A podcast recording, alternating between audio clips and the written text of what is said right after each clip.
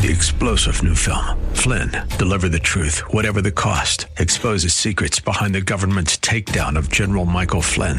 Flynn knew what the intel world had been up to. He ordered the first audit of the use of contractors. This set off alarm bells. He told the truth. He was the most dangerous person for Donald Trump to hire. They had to get rid of Flynn. Flynn, deliver the truth, whatever the cost. Available now. Watch it today. Go to salemnow.com. Salemnow.com. Post resurrection, we find four things, four great things a risen Savior shares with us. Join us here in John chapter 20 with today's broadcast of Truth for Today.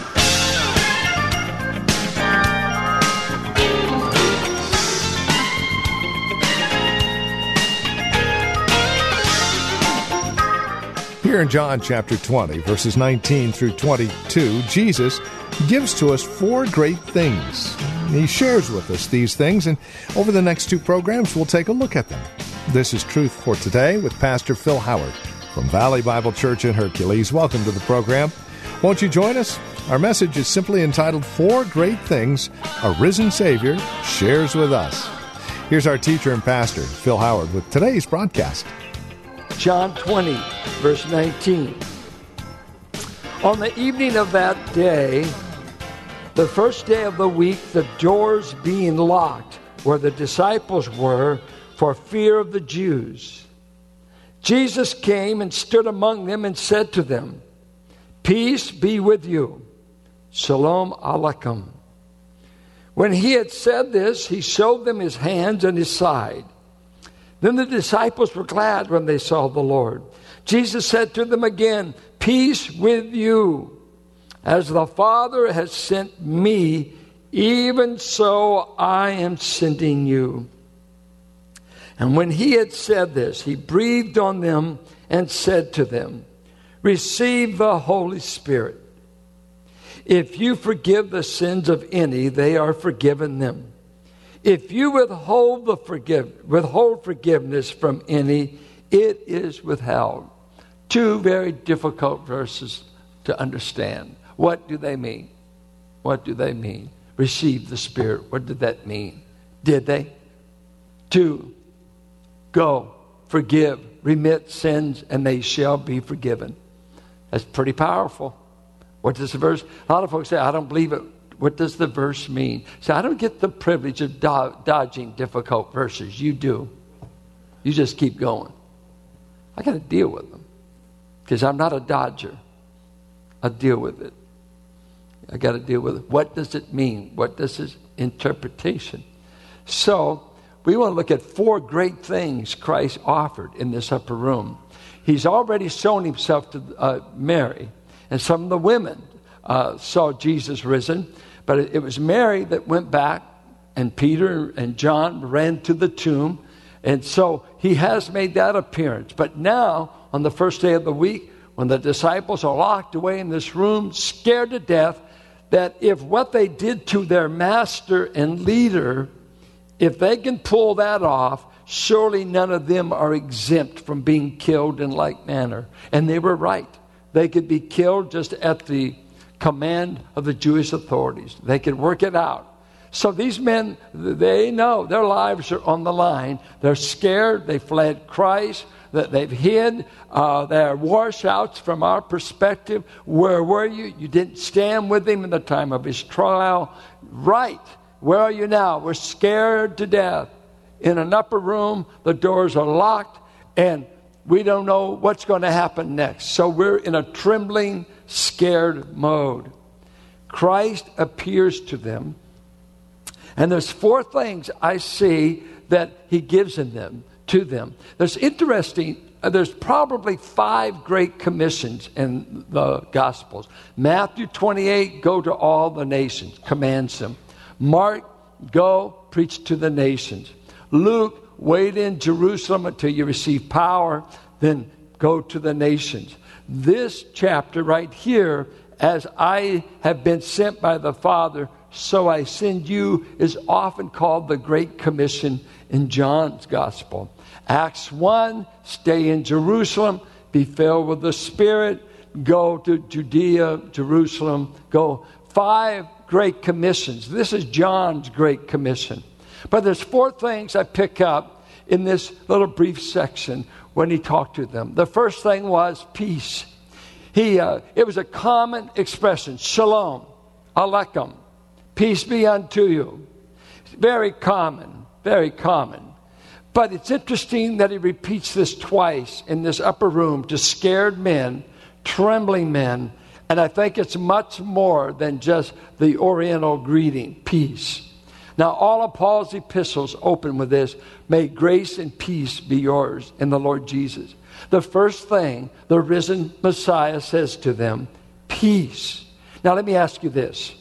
If you had failed to obey your parents, if you had failed in an assignment, if you had fled someone uh, in, the hour of their need and you got out of there because you're trying to save your neck, what do you think the first thing they would say to you once you saw them?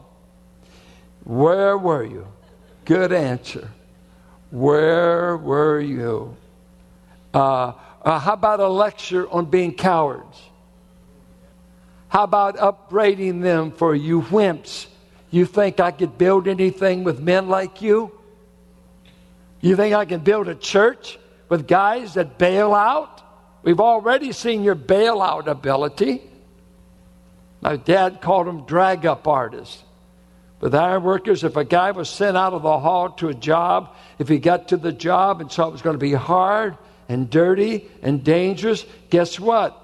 He'd go back to the hall. I don't want that job.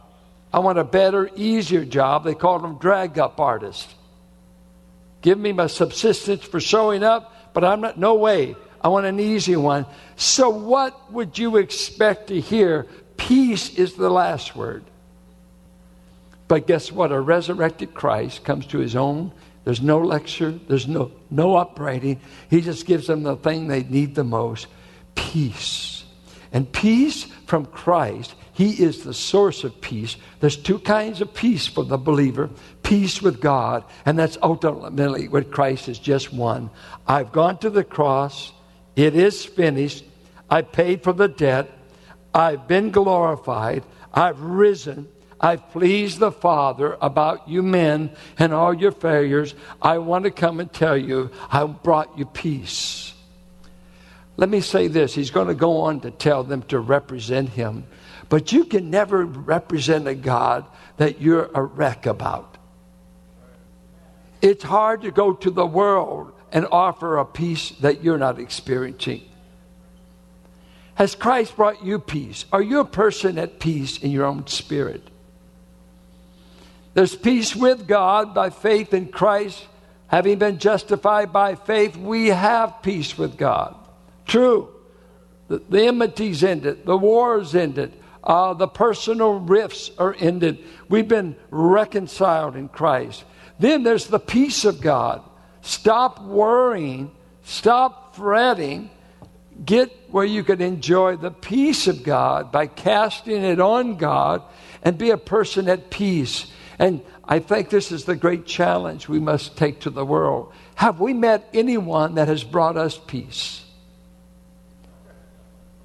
Are you at peace with God? Have you, have you met anyone that has ended this rift between you and God so you have this assurance I know God, nothing stands between. It is well with my soul. And two, I'm not fretting about the rent, about the dog, about the wife, about the mother in law, about all the debts. I'm at peace because I'm trusting in God who has everything under control. So I'm at peace within my own being.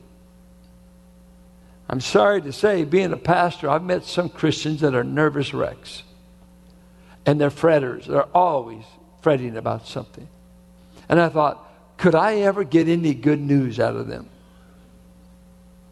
Could they ever bear good news? Well, they couldn't because they haven't got any yet for themselves. Are you at peace? He says, I come and I say, Peace. Twice I want to say it. Peace. Don't be afraid. I, I did exactly what I said. I'm alive. I'm not afraid of the Roman government. They can never touch me again. I can handle the church. I'm going to build the church. There is peace with God. When I am afraid, I was reading Psalms 56 3 today. When I am afraid, I will trust in you. Peace with God. That's a wonderful thing. Peace with God. You know, when I got saved, I was on 15th and Cutting at the little church we went to. And when we drove home, we lived in San Pablo. That night, we would drive down through, we had to, we would go down. Uh, uh, I'm forgetting the street now, it used to be 10th Street, to get over to Cutting. And we'd always pass there, McDonald and 10th, and there was Hotel Don. And I never forget that night coming home, the only word I could have used to describe how I felt was peace with God. My sins were forgiven. I had received Christ that night. I was a scared boy. I was afraid of World War III. Uh, we were at the Suez Canal. I thought we were going to see Armageddon. And Russia was there with Egypt and uh, the United States with Israel. And it's one of these duels any moment. You know, I'm thinking atomic warfare. I'm a scared kid. I think it's, it's over and I know I'm going to go to hell. That night when I received Christ, when I came home, I thought, Push all the buttons you want. I'm at peace with God. Push all the buttons you want. I'm at peace with God. And every day that I've struggled with worry, I've been amazed now that I've lived a few years how many of my worries never happened And how many of them I've been delivered from just by trusting God. He goes on and he says something that's remarkable here. What does it mean? As the Father has sent me, so I am sending you. What does that mean? As the Father sent me, even so I am sending you. I'd call this the Great Commission or the Great mission. Uh, let's think about that. Uh, uh, why did Jesus leave heaven? The Father was sending him to the world. He wasn't sending him to hold a Bible conference for a bunch of angels. He was sending him to a hostile world that the Father knew would crucify him that he would not go back to heaven like he came. He'd go back with scars, wounds, crucified. I am sending the Son, and how did the Son come? He came in complete obedience to his Father. He did the will of the Father. He went to the cross. He, died. he could do no more in the Father's will. He, he refused. He refused to not drink the cup. He said, "Your will be done, not mine." And so, in Christ's obedience to the Father, he is saying to these men, I want my mission to the world to continue, but my mission to the world will only continue through you. I'm going out of sight, I'm going back to heaven, but I am sending my church, my people, my disciples. I'm sending you to the same people who crucified me. I'm sending you to the same world that hates me. I am sending you there. Fulfill it. Obey me like I obeyed the Father. Go to the same audience as I went to. I am sending you just like the Father sent me. There's a verse that we ought to read. Let me it's 1 Timothy 1:15. Listen to this verse. It's a beautiful summary of one of the reasons Jesus came. Listen to what it says. The saying is trustworthy and deserving of full acceptance that Jesus Christ came into the world to have another Bible study with cranky sinners or cranky saints. He came into the world just to run in a holy club with all the believers and see who's cutting it straight. He came into the world to save sinners, and Every once in a while, he'll save a church sinner, of whom I am the foremost. Now, notice, I didn't come into the world just to hold Bible studies. Some of you all into Bible studies. Are you into sinners? Let me tell you one of my great sins. I'm always dealing with saints and not going after sinners. The biggest sinners I deal with are sitting in front of me. That's you. But you're saved. Majority of you, you claim to know Christ. And this is my little world, my little platform. Anathema, in one sense. It's the sin of pastors that just preach to saints all the time. I'm in the midst of always raising budgets, putting out fires, uh, trying to save marriages, trying to get disgruntled saints to talk to each other, uh, preach the word, create another Bible study, and, and uh, hope you like the service. Oh, what a mission! What a mission. Buildings, budgets, and bodies. Where are you going to park on Sunday? Oh, we got to raise the budget. Whoa, Jesus died for the budget, you know. That's foremost on his mind. And pretty soon I'm thinking, don't be talking to me about evangelism. I got enough to do. What are you doing? I'm dying in the church. Doing less than what he said. That the primary mission was reaching sinners, how are we doing that? How are you doing it? What's your mission? Are you on target? I just heard a lecture recently by John Ortberg, pastor of Menlo Park Press uh, used to be with Bill Hybels, and he gave a lecture, and he called it Mission and Shadow Mission. And it was very interesting, ambiguous at first, but as I, I kept listening to it, he, he would say this Every one of us had been given a mission by God in life. Uh, saved you for a purpose, He is designed to use you in a certain way, according to Ephesians. And, and we know some things He wants us to do share the gospel with sinners for sure, use our giftedness to build up one another in obedience to God, whatever that mission is. And He said, What we often do is we get caught up with what He called shadow mission. That is side side ventures, distractions, really, that we're off target, but we're over here and the interviewer of John says, And what might that be for you? He said, Well, I've taken up golf and I love it. it gives me lots of diversion. Uh, I really enjoy the game. He said, I could be uh, consumed with it and, and be pouring my life over here. When I really was, this is my primary mission.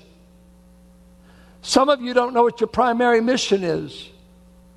Some of you might, and you've gone to secondary things. And so you've lost the cutting edge.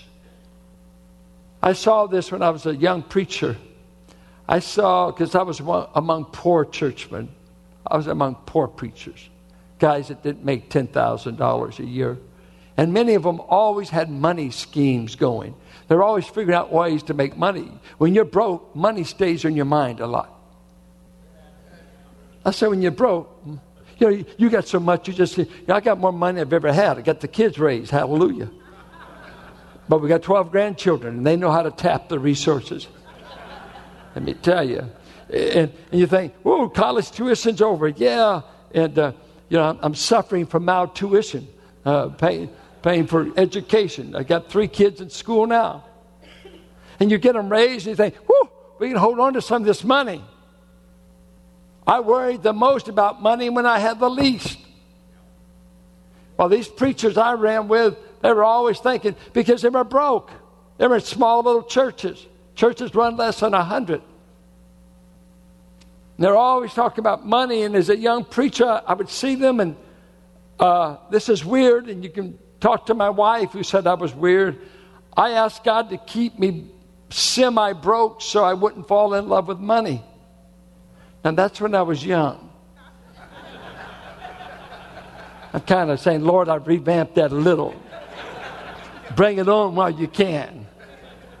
But, but because I saw these men being distracted by the money thing, and, and now I look back, they were broke.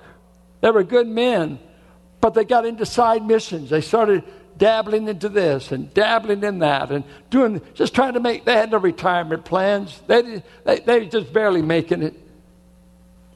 But it was often the thing they became known for. Oh, they've got property now. They've got this venture. They've got that venture. And, and it just, they lost the focus of their ministry.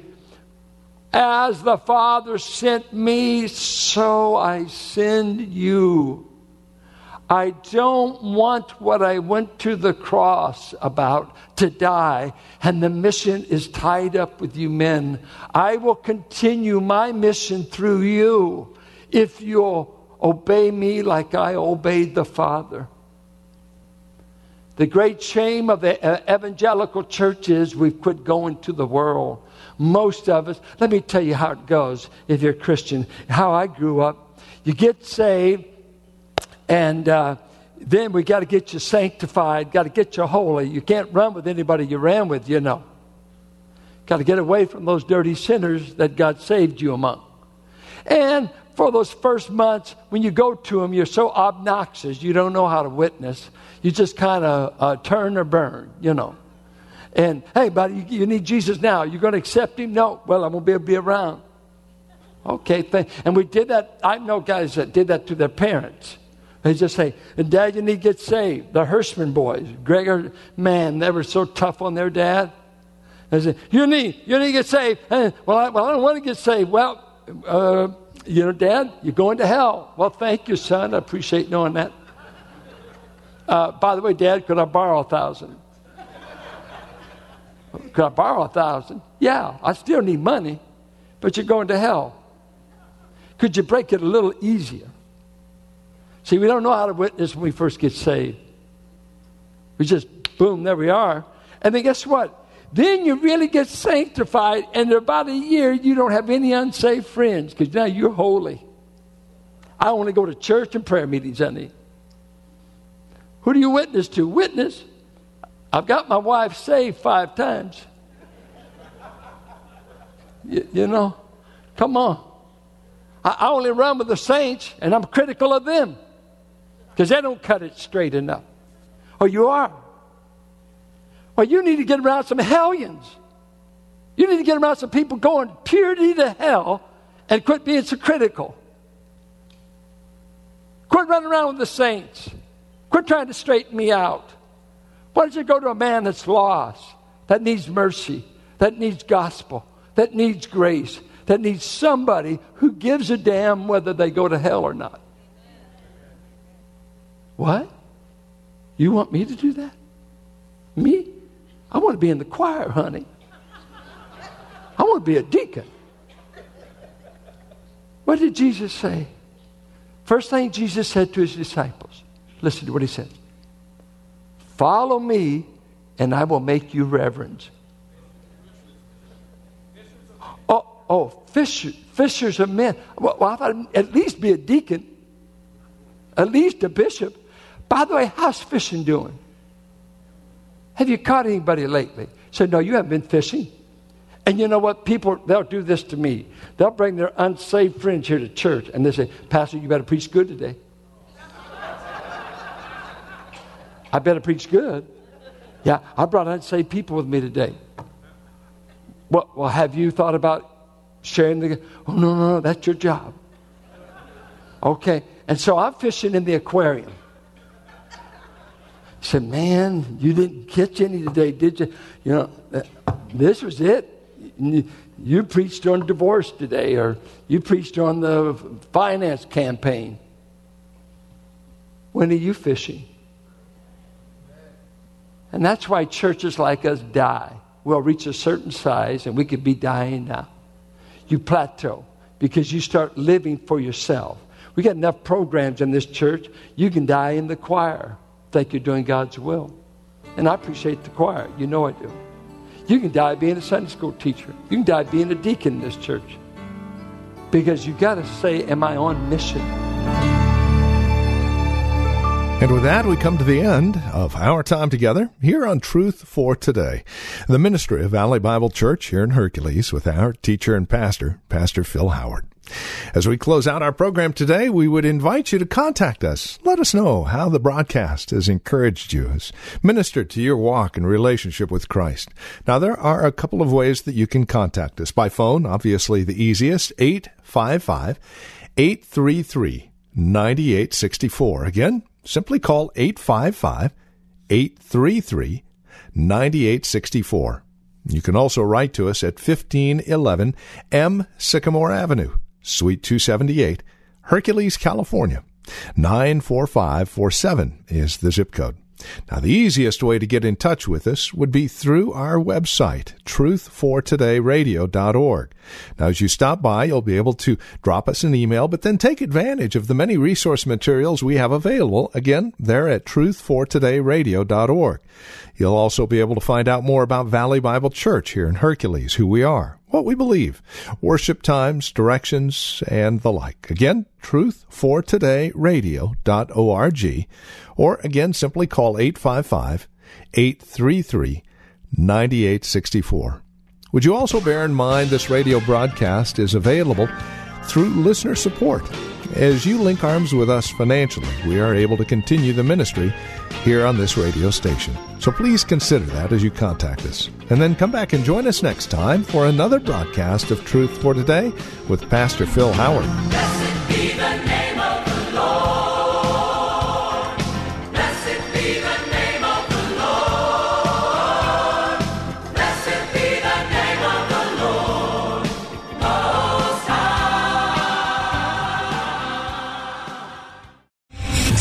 General Michael J. Flynn, head of the Pentagon Intelligence Agency, knew all the government's dirty secrets. He was one of the most respected generals in the military. Flynn knew what the intel world had been up to. He understood its funding. He ordered the first audit of the use of contractors. This set off alarm bells.